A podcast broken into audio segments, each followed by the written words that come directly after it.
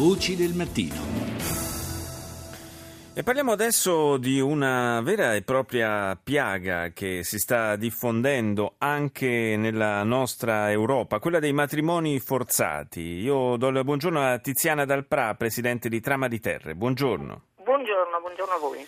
Eh, ci sono state diverse prese di posizione nella stampa europea negli ultimi giorni. Ho qua davanti agli occhi, ad esempio, una copia dell'Independent di giovedì scorso, nel quale eh, si parla del, del primo eh, processo eh, che è stato istruito nel Regno Unito ai danni di un, di un uomo di 34 anni che ha eh, violentato e sequestrato una donna per, eh, quindi con la forza per poterla poi eh, sposare e, e, si chiede il giornale quanti altri matrimoni nel Regno Unito comincino in questa maniera. E poi Le Monde che domenica eh, definiva i matrimoni forzati un crimine silenzioso. Un crimine silenzioso intorno al quale forse sarebbe il caso davvero di cominciare a squarciare questo velo di silenzio. Beh, eh, sì, più che una piaga, io direi un grandissimo problema che eh, l'Europa, i paesi europei, quelli che diciamo che hanno avuto immigrazione molto prima di noi, certo. con- conoscono da tanto tempo. Eh, L'Inghilterra, per dire, ospita comunità eh, da Pakistan, India, Bangladesh, eh, eh, che al proprio interno ha questa pratica, diciamo, no?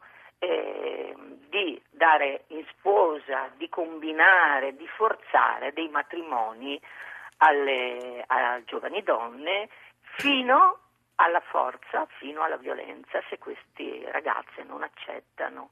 La Germania ugualmente, la Germania eh, ospitando prevalentemente, con, sicuramente con altre nazionalità, ma prevalentemente eh, comunità, la grandissima comunità eh, turca, anche lì eh, c'è questo grandissimo problema abbinato anche a tutto il sistema dei codici d'onore, per cui oltre ai matrimoni forzati e combinati, la violenza che viene attuata verso le donne nel momento in cui hanno dei comportamenti definiti in contrasto con la morale, con l'onore familiare, con l'onore dei maschi della famiglia. Sì, abbiamo avuto qualche esempio anche con esiti tragici anche nel nostro paese anche in, Italia, in passato, sì, lo ricordiamo. E, ehm, c'è da dire che eh, se queste Aia, abbiamo perso la linea, è caduta la telefonata, vediamo di recuperarla velocemente. Naturalmente siamo già, al, uh, stiamo già cercando di recuperarla in questi giorni, siamo un po' sfortunati, devo dire che con le telefonate cade, cade di frequente la linea e, e non solo quando ci colleghiamo con paesi molto lontani, per la verità. Speriamo di riuscire velocemente a recuperare la nostra ospite. Ecco, mi fanno cenno, sì, ce l'abbiamo. Eh, Tiziana Dalprà, mi sente? Ecco, perfetto. Sì, era, era caduta la linea mentre stava eh, sviluppando il suo ragionamento. Sì, mm, allora eravamo rimasti che ci sono questi, questi paesi. In Italia, ovviamente, con eh, l'aumento eh, dell'ospitalità, della presenza di famiglie straniere, della seconda e terza generazione, anche noi veniamo, siamo venuti a contatto con questo problema, che è un po' sottovalutato. Diciamo che eh, intanto l'Italia ha una particolarità, ospita tantissime nazionalità.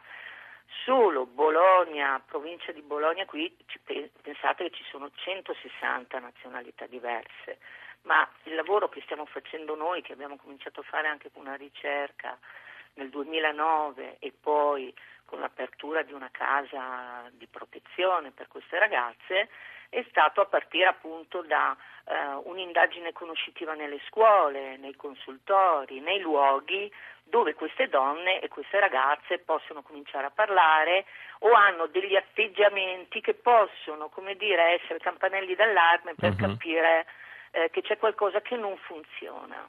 Ma la sensazione è che ci sia un po' la tendenza, non solo da noi, eh, io lo dico proprio a livello generale, europeo, eh, a liquidare questo tipo di, di pratiche come eh, qualcosa di troppo eh, legato alla tradizione di, degli immigrati e quindi in qualche modo si chiude un occhio, si tollera, quando sono delle, eh, in base nostri, alle nostre leggi, ai nostri principi, delle vere e proprie forme di violenza, di, in qualche caso psicologica, ma a volte anche, lo ricordavamo, fisica.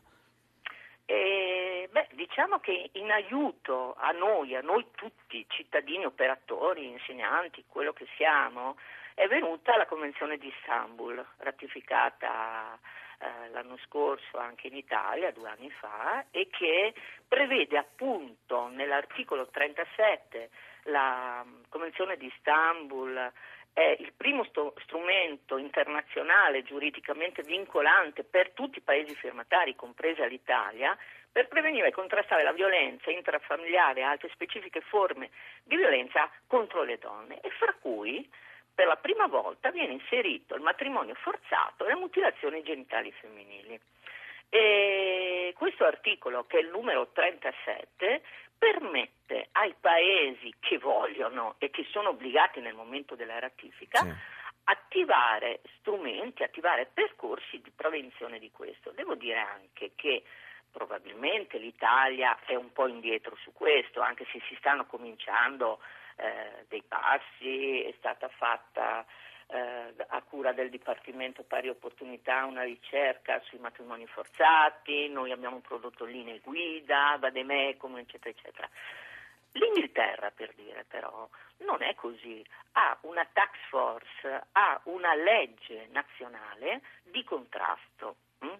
Devo dire anche un'altra cosa, che in Inghilterra è molto più facile, perché queste ragazze diventano cittadine mh? Hm? ed è un problema gravissimo per noi certo, che queste ragazze certo. non abbiano, non vengano riconosciute nel momento di una violazione di un diritto umano, di un diritto all'integrità psicofisica, perché parliamo chiari, se una ragazza viene forzata a un matrimonio è violentata. Se io stanotte sono data in sposa a un cinquantenne a, o anche a un'età minore, il mio compagno in qualunque paese, io sia costretta ad andare a subire questa cosa, sarà uno stupro.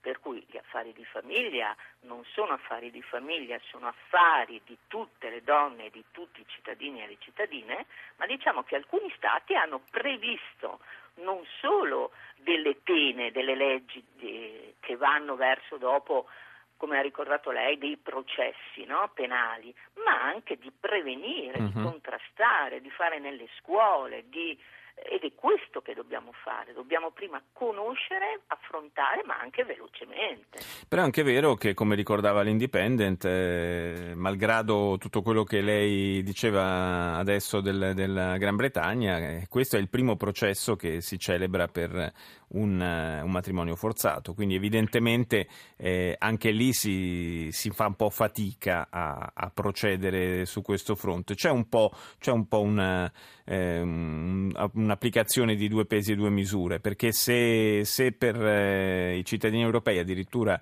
si parla di, di, stupro all'interno del matrimonio, mi sembra che in questi casi si faccia un po', un po' la differenza. No, ma lei ha perfettamente ragione. Il relativismo, quello che noi pensiamo, no? che per eh, come dire, dire che nulla è sbagliato perché tradizione è eh, una, una modalità di vita eh, di alcune persone, di alcune famiglie e lasciare che le cose vadano così è sbagliatissimo. Sì, diciamo non si può sempre giustificare tutto in nome della tradizione. Io ringrazio Tiziana Dalprà, presidente di Trama di Terre, per essere stata nostra ospite stamani. Cedo la linea al GR1 condotto da Guidardone. Noi ci sentiamo intorno alle 7.37.